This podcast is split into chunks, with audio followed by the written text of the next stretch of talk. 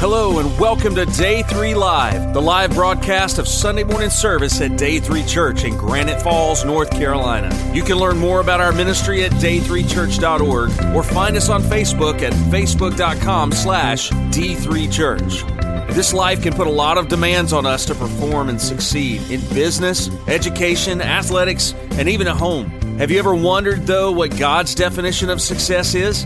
What does He want from you? The answer to these questions could be slightly different for each one of us, but there are some foundational elements that are the same for everyone. In our new series, Becoming God's Best for You, we'll explore what it is that God really wants for us individually and how you can become the best version of you as God desires. We believe He wants to speak to you today, so sit back and join us for the next few minutes. It's Day 3 Live, and it starts right now.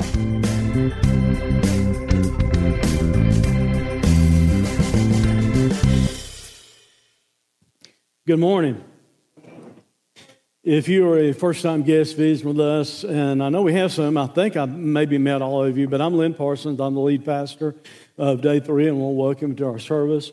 Before we jump into the message today, because of being Memorial Day weekend, uh, I want us to do something that we uh, are going to talk about today. The, the topic, main topic, main focus is going to be prayer in the message today. But I want us to go to the Lord in prayer uh, giving him thanksgiving for those that paid the ultimate price in order that we might have our freedom to meet here today. Sometimes people get confused in their minds between Veterans Day and Memorial Day. Veterans Day, the person served our country, but they made it home. Memorial Day, they died serving our country. And, and that's a huge difference. And uh, I think we need, need to go to the Lord in prayer and uh, honor that. I'm going to ask Rick Little to come. Rick and myself. Um, when I used to have a motorcycle, we uh, did several Patriot Guard events together in the past. We both stood there uh, for uh, not just veterans that had died and gone on, but also for fallen soldiers. Uh, I was looking at some stats uh, last night, and there was a photograph online uh, last night of one of the boats landing on the beach in Normandy on D Day, and there were about 36 men in each one of those boats. On average, only six man, men per boat survived uh, the landing that day. Uh, by 2 p.m. that day, over 2,000 Americans were dead on the beach. Uh, one uh, German machine gunner that survived uh, said that he fired over 15,000 rounds of ammo himself. I guess that's just one story of many uh, of the price and the bravery that people have paid in order that we might have freedom today. So join us in prayer. And Rick, if you would come lead in this prayer, please. Man. Thank you. You know, you get to go to the beach today and swim on the beach and everything, but remember these young men that was 18, 19 years old that the pastor was talking about going up on this beach where there's bombs exploding, seeing your friends getting blown apart and everything.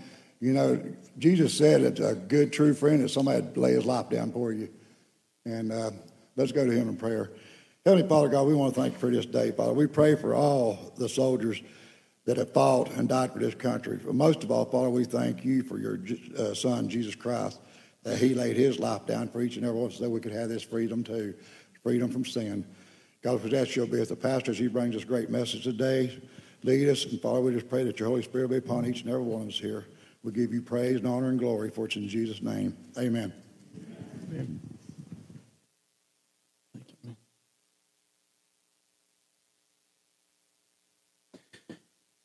We are in a series uh, that we've entitled Becoming God's Best for You. Uh, we started it uh, three weeks ago today. Uh, we began the series by talking about how uh, becoming God's best for us uh, required for us to have a biblical view of God's Word. And the reason that's true, if, if you don't believe the Bible, if you don't accept the Bible as God's Word, then everything else in this series, or matter of fact, any other Sunday or any other series we might do, will not have the impact it ought to have unless you believe the Bible is the Word of God. So that's why we started there. Our second step in becoming God's best for you, uh, we talked about salvation more or less by walking through some verses in Romans uh, chapter 3 uh, whereby we said that in order for you to experience God's best for you, you need to first of all admit who you are because we've all sinned. Amen. We all fall short of God's glory. We also need to trust in what Christ has done. He's the one that was our propitiation. He's the one that paid with his shed blood so that through faith in him we can have everlasting life. Today we're going to take the third step in becoming God's best for us. And, and, God's best is found in communicating with Him. And of course, we're talking about prayer, as it says in the, in the parentheses there.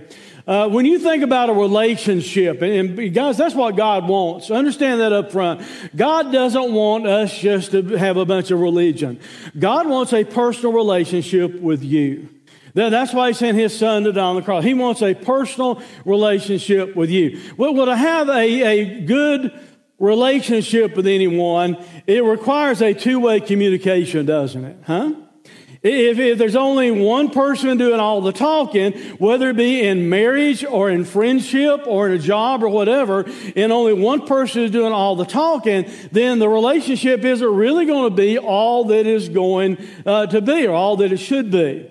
That's why we need to let God speak to us through His Word. That's God communicating with us, but we need to communicate back to Him in prayer. And the Bible has a lot to say about prayer. So I want to tell you up front, uh, because of the number of verses. I, am not doing my normal thing of reading a passage or doing any word studies or anything like that, because I wanted to give you a bigger picture of prayer, more holistic view of prayer. And uh, you probably need just to write the thoughts down in the verse reference, uh, and you can look at it later. Plus, it'll be online on our website. You can look at it later, because I'm getting ready to throw a lot of thoughts and a lot of verses at you about prayer. Now, that being said, I want all the kids to look my way. All the kids, because I know we've got a lot of the children here. All the children look my way just for a minute, okay? Uh, I'm going to be reading a lot of verses of the Bible uh, and everything. I understand it might get a little bit boring for you, but here's the main thought I want you to get. We're supposed to pray and talk to God.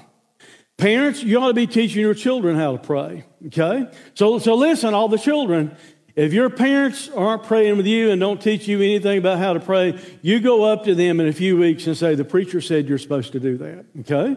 Amen? Okay. So we're going to uh, look at, at, some truths in the Bible uh, about prayer. So here's, here's the first truth uh, about uh, us having communication with Him and that helping us be uh, God's best. Here's the first thought prayer is important to Jesus. So if prayer is important to Jesus, should not prayer be important to us? If it was important to Jesus. Now, now, to give you the full background of that, remember who Jesus is. Jesus, God in the flesh. Amen. Jesus is just as much God as God the Father, God the Holy Spirit. And yet, even though Jesus is God, Jesus saw the need for prayer. He saw the need to communicate with his Father. And as the one who is the God man, who is fully God and fully man, if he saw the need for prayer, who are we to act like we don't need to see the importance of prayer? When Jesus saw the importance of prayer. So let me cover some things about Jesus and, and his prayer life. Often Jesus left the crowds withdrawn alone to prayer. And here's one instance of that Matthew 14, verse 23. After he had sent the crowds away, he went up on the mountain by himself to pray. And when it was evening, he was there alone. Now, the, background to this particular instance is this Jesus had just fed 5,000 men, plus the women and children. We don't know how many women and children are there. He had fed 5,000 men using two fish and five loaves of bread. and he had performed this miracle. So, so think about that. You're there, you're hungry, it's late in the day. Jesus just gives you free food. In other words, in that moment, Jesus would have been popular. Amen? It wasn't some time that people might have been upset with Jesus because of something he said. He just fed everybody for free and everyone would have been happy and they might have wanted Jesus to hang out where they could brag on him and give him some accolades and everything. But Jesus didn't take time to hang out with the crowd. Instead, he sent the crowd away and he did something more important. He pulled off by himself to pray to pray and seek the Father's face instead of just hanging out with Him. It was a popular moment for him. It was late in the day. Jesus might have been tired because, yes, He was God, but He was man in the flesh. So He could have been very tired, but still He goes and He prays into the night after He sent this crowd away. Jesus rose early, the Bible tells us, in the morning to pray. Mark chapter 1, verse 35. In the early morning, while it was still dark, Jesus got up left the house and went away to a secluded place and was praying there. That's how important Jesus thought prayer was. Get up early in the morning, still dark, and he was seeking the Father's face. Jesus often would slip away to pray in seclusion. We've already read one instance of that, but Luke 5, verse 16. But Jesus himself would often, often, in other words, it was his habit, he, he would often slip away to the wilderness and pray. And sometimes the Bible tells us Jesus prayed all night. I've tried that before. I've actually done it before a couple of times. I'm not trying to brag, but I met with some other pastors, went up on top of a mountain before, and we were there all night long. But Jesus, that was almost a habit of his. He would pray all night. Luke 6 12, in those days, he went out to the mountain to pray, and all night he continued in prayer to God. Now, that's just some habits about Jesus and his prayer life, but I want to tell you something about his prayer life that ought to encourage you. Jesus prayed for believers. In other words, Jesus prayed for you. And Jesus is still praying for believers. In his high priestly prayer, John 17 is really the prayer of Jesus. Some people will refer to a verse later on I'm going to allude to as the Lord's Prayer, the one that sometimes we'll just repeat, you know, and follow after me in a worship service. That's not the Lord's Prayer, that's a model prayer. Jesus in John 17 was praying a high priestly prayer, and he prayed for us. Because look what it says in part of that passage in verse 20. I do not ask on the behalf of these alone, talking about those disciples immediately then but for those also who believe in me through their word. So, guys, think about that. If, if, if you need something to kind of charge your batteries a little bit, think about it. Before you were ever born, before your parents thought anything about having you, before you were ever conceived in your mother's womb, before you were ever alive, and before you ever came to know Christ as your Savior, Jesus prayed that you would believe. Jesus prayed for you. He prayed that you would believe through their word, the disciples' word, who he used to write the New Testament for us, that has given us information that has led us to trust Jesus as our Savior. If in fact you've done that. To, to me, that ought to encourage us to know that Jesus prayed for me before I was born. He prayed for me before I was saved. But guys, He's not prayed for us and stopped praying. He is still praying for us because also look at what the Bible says in Romans chapter 8 and verse 34. Who is to condemn? Which is Satan, by the way. Uh, that's not the point of this message, but it, it goes on and says, Christ Jesus is the one who died. More than that, who was raised, who is at the right hand of God, who indeed is interceding for us. Do you get that? The crucified resurrected Lord Jesus Christ right now today is seated at the right hand of God the Father, and He is praying for you. Now, if that doesn't give you some confidence, and if that doesn't excite you a little bit, if that doesn't set your wood on fire, maybe your fire's too wet or so, your wood's too wet or something. To, to know that He is praying for you. And guys, the Bible tells us this Jesus even prayed when he was being crucified. You know, what, who, among us would have thought to do that? Someone's abusing us, they've beaten us, they've nailed us to a cross, they're all standing around gazing at us, waiting for us to die. And yet, what Jesus did was pray. He, he said, Father, forgive them. They don't know what they do in Luke chapter 23. In Matthew 27 and Mark 15, the Bible says Jesus from the cross said, My God, my God, why have you forsaken me? Because in that moment when the sins of all mankind was placed upon Jesus, the Father looked away. He said in Luke 23, Father, into thy hands I commit my spirit. Jesus, before he died, they didn't take his life from him. He gave his life. He committed his life to the Father, and he prayed that from the cross. So think about how that ought to maybe impact our lives just a little bit. How much better would our lives be? How much better would our service to Christ and other people be if we would pray for people that hurt us? If we would pray for people that abuse us? If we would pray for people that hate us like they were hating Jesus, and yet Jesus prayed for them, Father, forgive them.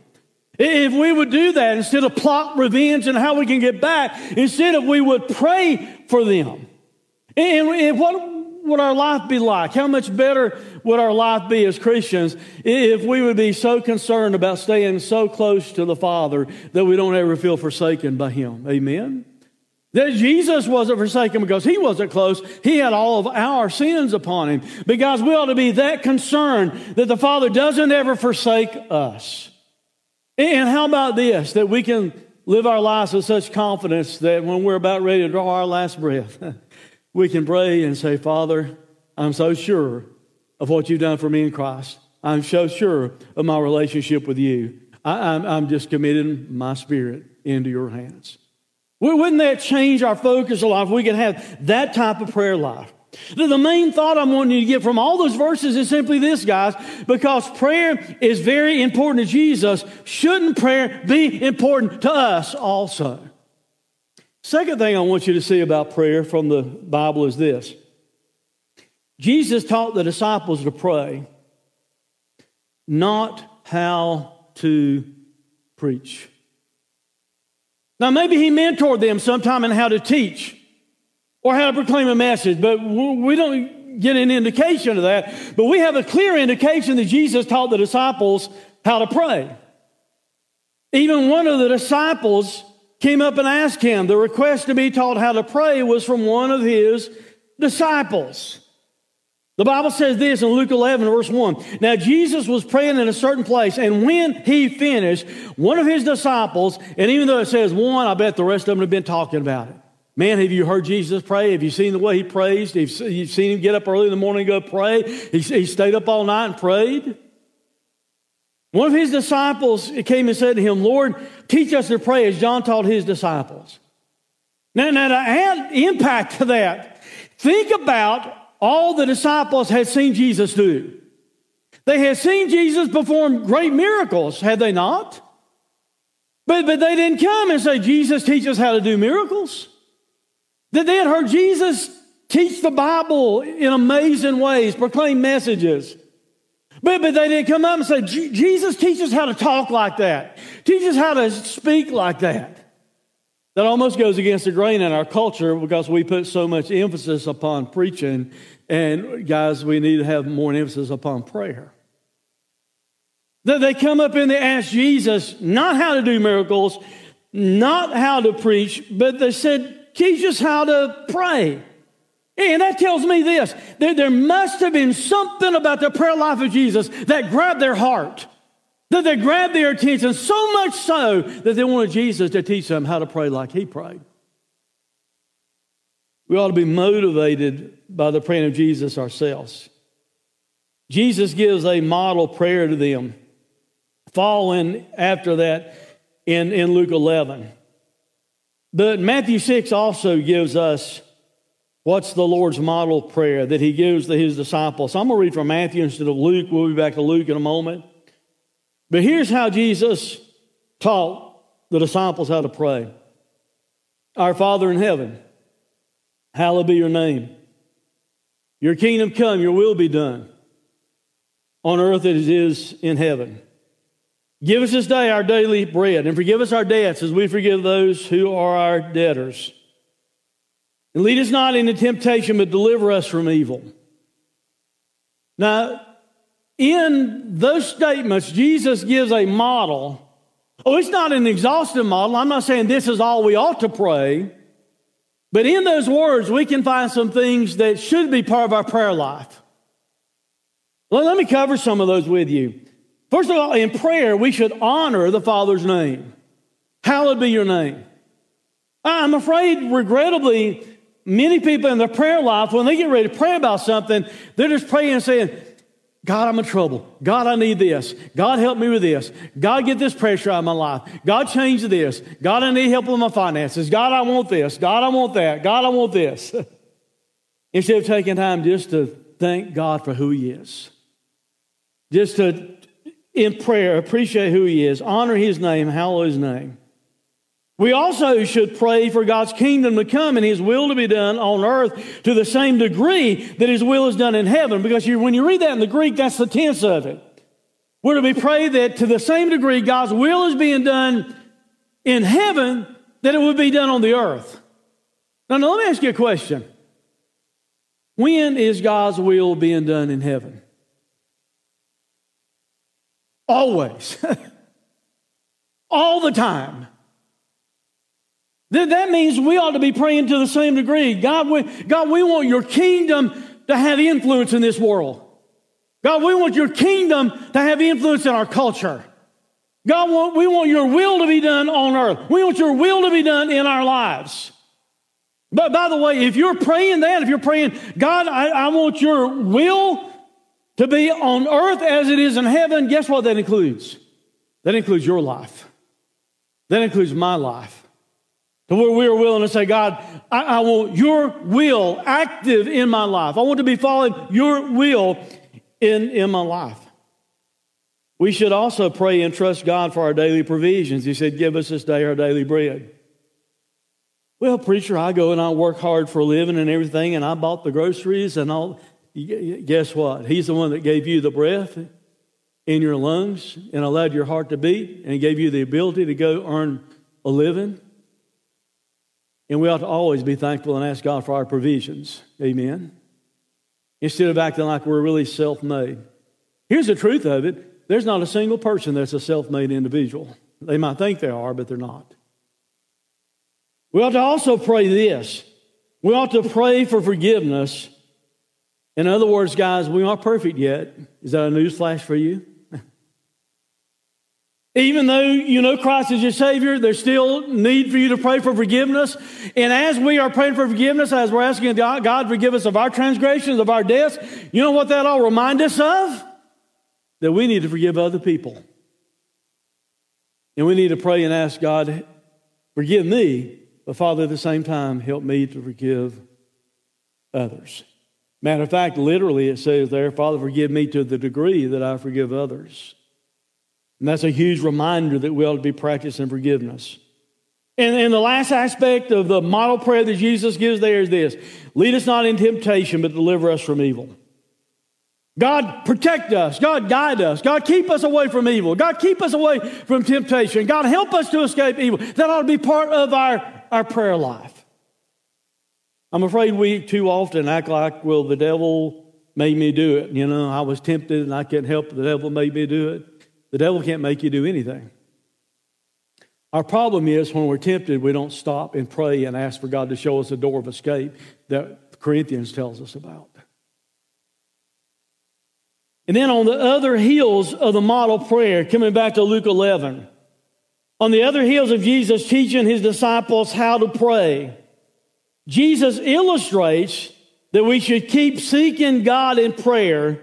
We should keep knocking. We should keep asking for this reason, knowing the Father's heart for his children. Don't just pray and give up. Keep asking, keep knocking with the awareness that God loves you that God loves his children and he wants to do what's best for you. Look, at what's said in, in verse 5 through 13. And he said to them, Which of you that has a friend will go to him at midnight and say to him, Friend, lend me three loaves, for a friend of mine has arrived on a journey, and I have nothing to set before him. And then when you're asking this guy inside the house, he's going to answer back, Well, don't bother me. The door's now shut. My children are with me in bed. Um, I hope that's not literally the case because you will not have the marriage you ought to have if your children are still in bed with you. Amen? I cannot get up and give you anything. And then Jesus says this I tell you, though, he will not get up and give you anything because he is his friend, yet because of his impudence. In other words, because he keeps asking. He keeps knocking. He, he will rise and give him whatever he needs. And then Jesus says, And I tell you, ask and it will be given to you. Seek and you will find. Knock and it will be open to you. For everyone who asks receives, and the one who seeks finds, and the one who knocks it will be open. What father among you, and he's continuing this illustration, what father among you, what parent among us if our child, if our son were to ask for a fish, are you going to give him a serpent or a snake instead? Or if he asks for an egg, are you're going to give him a scorpion. If you then who are evil, talking about us and our humanity, if you then who are evil know how to give good gifts to your children, catch this. How much more will the Heavenly Father give the Holy Spirit to those who ask Him? God wants what's best for us. God is a loving Heavenly Father. He gave us the Holy Spirit in order that we may know how to ask and we may know how to pray. But, but the point I want you to get is this don't give up in your prayer life. Jesus prayed, and Jesus tells us we ought to keep praying, and he gives us a model prayer, and then he tells his disciples, which is for us also, keep on praying, keep asking, keep knocking, keep seeking, because your Heavenly Father loves you. He wants what's best for you. He has a heart for his children, so you need to keep asking. You need to keep praying. And what I want to close with, guys, is some various aspects of prayer. So I'm going to throw several thoughts at you. And like I said, you might want to just write down the thought in, in the verse and study it more later because I don't have time to go into and unpack all of it. Some various aspects of prayer and our need to practice prayer in this way. First of all, successful prayer is centered upon God's will. Successful prayer is centered upon God's will. Look what's said in 1 John 5. This is the confidence we have in approaching God that if we ask anything according to his will. Do you see that part of it? Don't just read anything and stop. I told the first service, I'll tell you right now, we get, if we were to close the service out, stop the service, and, and I say, let's all pray for a new car. And let's pray as hard as we can for a new car. That when we walk out the door, somehow God has transformed whatever you drove to a brand new car. Whatever your dream car is a Mercedes, a Corvette, a Porsche, whatever. Let's pray that really, really hard right now. And then let's go out and expect to see it in the parking lot. I doubt very seriously, unless God has some other motive that we don't know about, that that's going to happen. You want to know why? You're praying what you want, not what He wants. Instead of praying according to his will. If we ask anything according to his will, he hears us. And we know that he hears us. Whatever we ask, we know that we have what we ask of him. Asking in Jesus' name is not some magical formula. When, we pray in the name of Jesus, it's not like we're putting a leash on, on God and we're directing God around to make him do what we want. When we pray, we're to pray in His will. It's not some magical formula where you can just pray and, and say, well, God make me rich, or God give me this, or God do that. We're to pray according to His will, which brings me back to the first message in this series. That's why you need to read the Word of God. That's why you need to believe the Word of God. That's why you need to apply the Word of God, because this tells you what His will is. And as you pray His will, you can be confident. I'm not saying He'll answer it right away, instantly, but I'm saying this if we are praying His will, what we know His will is, we can expect and anticipate God to move, God to hear. It may not be in our timing, but we can anticipate God to, to, to listen and God to, to move. Prayer should also be something that's constantly practiced. Look at 1 Thessalonians 5. Rejoice always. Pray without ceasing. Give thanks in all circumstances. That includes COVID, doesn't it? that includes a bad culture, doesn't it? Things that we may be facing in, in, in our lives. For this is the will of God in Christ for you. Now, I think we need to connect a couple of things there. He says, rejoice always, and he says, pray without ceasing. I think our capacity to rejoice always is increased when we pray without ceasing. Amen? Because instead of allowing whatever that thing is, the circumstances we're facing to so discourage us and depress us and knock us down, because we're praying without ceasing, we've got the ability to rejoice and to trust Him on whatever our circumstances are. Romans 12 and verse 12 says, Rejoice in hope. Be patient in tribulation. How in the world can we be patient in tribulation? Keep reading in the verse. Be constant in prayer. Ephesians chapter 6, verse 18 through 20. Praying at all times in the Spirit with all prayer and supplication. To that end, keep alert. In other words, praying, by praying like that, you're keeping alert with all perseverance, making supplication for all the saints. If you want to figure out how to expand your prayer life, don't just pray about yourself, you pray about others and the needs that they have. Matter of fact, I failed to say something I should have said earlier when I was talking about praying God's will. If you want to expand your prayer life, because I, I, heard, I heard an old pastor years ago say something. I am an old pastor now, but when I heard him say it, I was a young pastor at the time. He said, if you want to expand your prayer time, because most people got this list God, I, please do this, I need this, I need that, and you can pray through that in five minutes or less. He said, if you want to expand your prayer life, begin to want something for God. And if you want something for God, if you want God's will, if you pray wanting God to be glorified, that will expand your prayer time.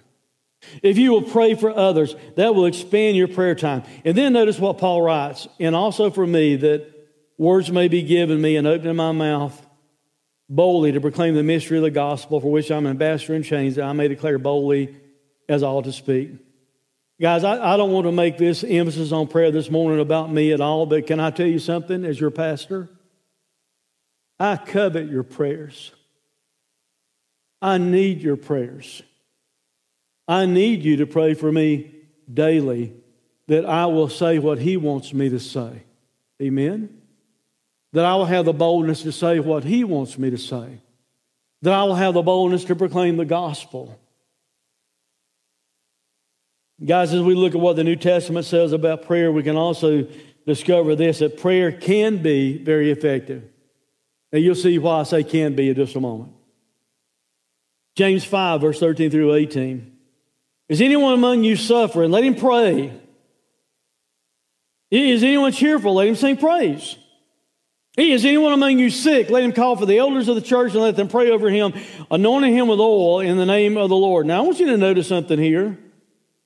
Anointing with a person with oil is symbolic. It has not one thing to do with someone being healed because you put magical oil on their head. Because look what it says. And the prayer of faith, not the anointing of the oil, but the prayer of faith. And guys, I'm not saying it's wrong to anoint someone with oil. I'm not going to get up here and advertise, hey, come down here and I'll anoint you with oil.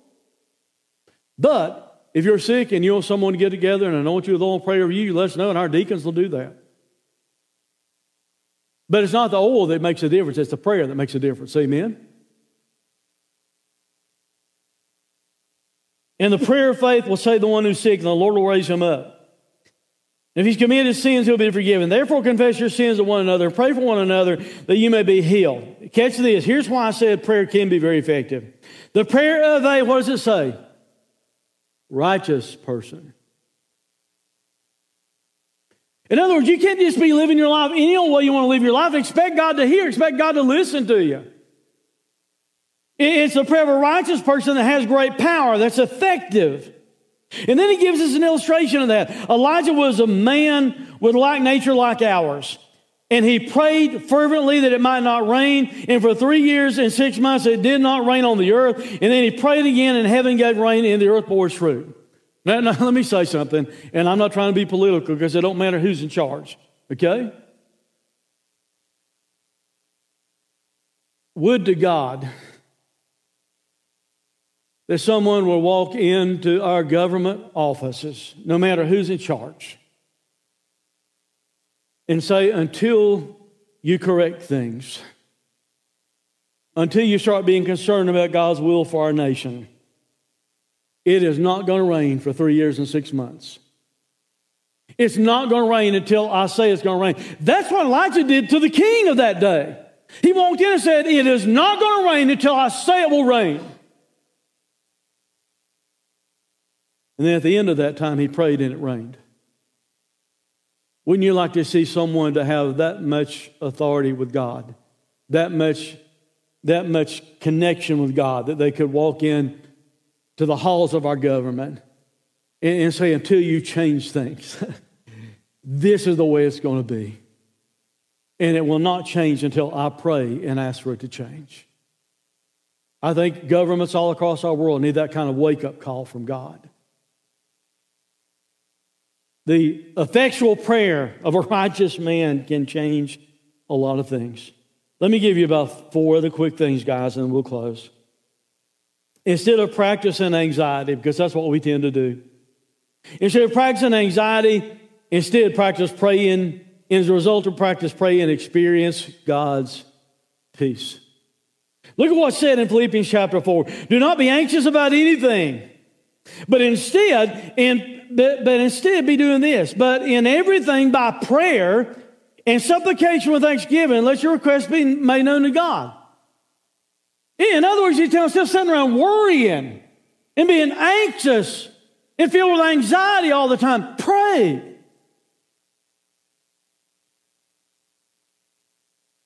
Let your requests be made known to God. And the peace of God, which surpasses all understanding, will guard your hearts and your minds in Christ Jesus. If you're going through a tough time, pray. Don't let anxiety control your life. Pray. Let your faith in God control your life.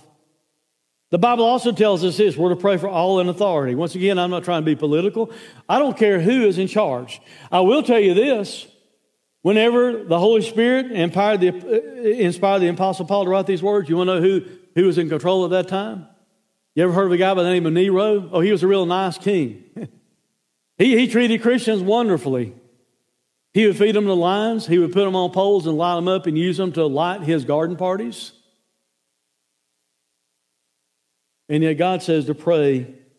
He says, First of all, then I urge that supplications and intercession and thanksgiving be made for all people, for kings and all who are in high positions, that we may lead a peaceful and quiet life, godly and dignified in every way. This is good and pleasing in the sight of God our Savior. Say, well, preacher, my party's not in charge. It don't matter. Pray. I don't agree with who's in charge. It don't matter. Pray. We're commanded to pray for them. He says it's God's will. It pleases God. And here's why. He desires all people to be saved and come to the knowledge of the truth. You know why you're praying for that person? Here's why you're praying. It's not necessarily that you're praying for them. You're praying that they will leave an open door for us to live a quiet, peaceful life and spread the gospel. That, that other people might come to faith in Christ. The Bible also tells us this about prayer don't be afraid to ask, but you need to be sure you ask with the right motives. James 4 You do not have because you do not ask. God, simply sometimes we don't pray. We don't pray. We're not asking as we should. You ask and you do not receive, and here's why. Because you ask wrongly and spend it on your passions. That's why I said earlier, we can shut down the service and pray for an hour about a new car being out in the parking lot. Probably not going to happen because our motives are wrong. We weren't praying for God's will. Now, please get this last thought, this last thought about prayer. Pray with the pressure off. Pray with the pressure off. For, for some reason, all through the years I've been in the ministry, I, I see people get whacked out about praying. Please, please, please don't call on me in public to pray. Or even in a small group of people, please, please, please don't even call me in a small group to pray. I was pastor my very first full time church, and one day I called on a man to pray who I thought would be willing to pray because he was the kind of man that wanted to be vocal about everything else and going on in the church. I thought surely he'd be willing to pray. If we're giving toward a project, he would stand up and let everybody know, well, I, will give this much to that. well, I never asked him if he'd pray in public. I, I just called on him. Bowed my hand, I waited. Nothing, nothing, nothing, nothing. I finally looked. He's standing behind someone and he's pushing, pushing, pushing the guy in front of him and made him get up and pray. Now, now, why get that flipped out about praying? Here's why you're just talking to your Father. People get whacked out about prayer because they think, but I, I can't wax eloquent. I can't say all those words out here. You don't have to. To take the pressure off and, and pray. Let me give you a couple of passages and then we'll, we'll close and have the invitation. Romans 8 26. Likewise, the Spirit helps us in our weaknesses, for we do not know what to pray for as we ought. But the Spirit Himself intercedes for us. Amen. With groanings, by the way, which can't be uttered. It's not some kind of heavenly language, it's groanings that can't be uttered. And he who searches the hearts knows what is the mind of the Spirit, because the Spirit intercedes for the saints. Look at this according to the will of God. You might feel like you've got a deficit in being able to communicate and get it completely right. That's okay because God knows your heart and the Holy Spirit within you is helping to pray for you. Does that take the pressure off? And then look at this in, in Matthew 6, verse 7 and 8. And when you pray, and, and, this was leading into the model prayer there in Matthew that I read from earlier. When you pray, do not heap up empty phrases as the Gentiles do. For they think that they'll be heard for their many words. He said, Don't be like them. No, don't think you have to wax eloquent. Don't think you have to say all these fancy words. Do not be like them. For your Father knows, get this, guys, for your Father knows what you need before you ask Him. Does that take the pressure off your praying? Oh, I'm not saying don't pray. I spent the whole morning saying we ought to pray. But I am saying, don't let that pressure you and think you can't do it, you can't pull it off. You're just talking to your daddy that already knows what you need. As I said when we started the service, a good relationship requires two way conversation. God speaks to us through His Word. But He wants for us to speak to Him. He desires and longs for us to speak to Him through prayer. Through prayer. God loves you. Jesus died for you. If you're a believer, the Holy Spirit lives inside of your life. All three of the Godhead want a personal, personal, personal relationship with you. God wants to communicate to you, and God wants you to communicate with Him. God's best for you, that's the name of this series. God's best for you is found in communicating with Him. So why not give it a try? why not make it a habit in your life? Because of all the years I've been in the ministry, which is, I don't know, about 35 now, I've about quit counting because it makes me old. I dare say there's anyone in here or anyone in any church, I think, that I've probably ever preached a message that can say, I do all the praying that I need to do. I'm spending all the time in prayer that I really need to spend in prayer. I don't know any of us can raise our hands and truly say that because I'll be honest with you, I've never got to the point that I think I've prayed all that I need to pray. I don't know when you get to the point you can arrive at that. Because God just longs for us to talk to Him and have a relationship with Him. So maybe during this invitation time this morning, if you know Christ as your Savior, why not make a fresh commitment today to spend more time in prayer to your Heavenly Father? To spend more time in prayer to your brother Jesus. That's who He is. If you know Christ as your Savior to spend more time in prayer with the confidence of the Holy Spirit that's in you. If you don't completely get the words right or everything, that's all right.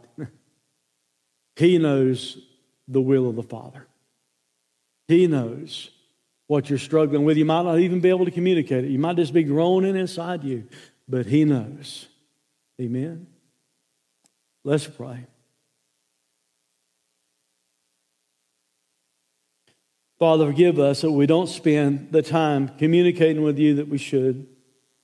Father, I pray that you help these that know Christ as your Savior already this morning, right now, to make a fresh commitment, to have more of a habit in prayer. Father, the enemy wants to work against that. The enemy wants to rob time from them to where they won't spend time with you. Father, I pray that you help them fight against that. And we're not perfect, so Father, when we do fail to read our Bible or we do fail to pray, we've missed that. God, don't let us believe the lie of the devil that since we messed up, we might as well just stay messed up. Father, help us to get back on track, to read your word and allow you to speak to us, to pray and speak to you with the confidence that you're our Father who loves us. Lord, pray this in the mighty name of Jesus. Amen. Be the invitation time. You need to make a commitment, you can do it right where you are. If you need to come and kneel and pray, or for some reason you need to talk to John or myself, either one, then we're here to help. Daryl's also here. He can come up and stand here at the front. If you need somebody to pray with you, please come during this time. And while I've mainly talked today to people that know Christ and how they ought to pray, if you don't know Him, this is a time for you also. A time for you to admit right now that you don't know Christ as your Savior, that you are a sinner. But a time for you to pray and tell Him, I'm going to fully, completely trust in what Jesus did on the cross. And invite Him into your life to be your Lord and to be your Savior. If you do that, please let us know before you leave today. Please stand.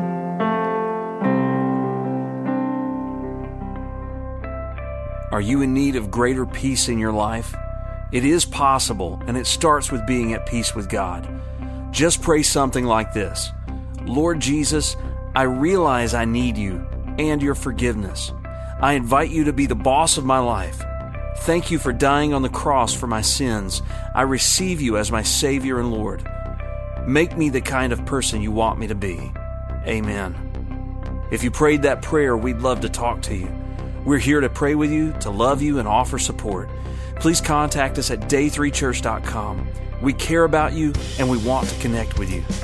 Until next time, this is Pastor John reminding you that God is greater than your circumstances and His mercies are new every morning. It's time to experience a new day in your life.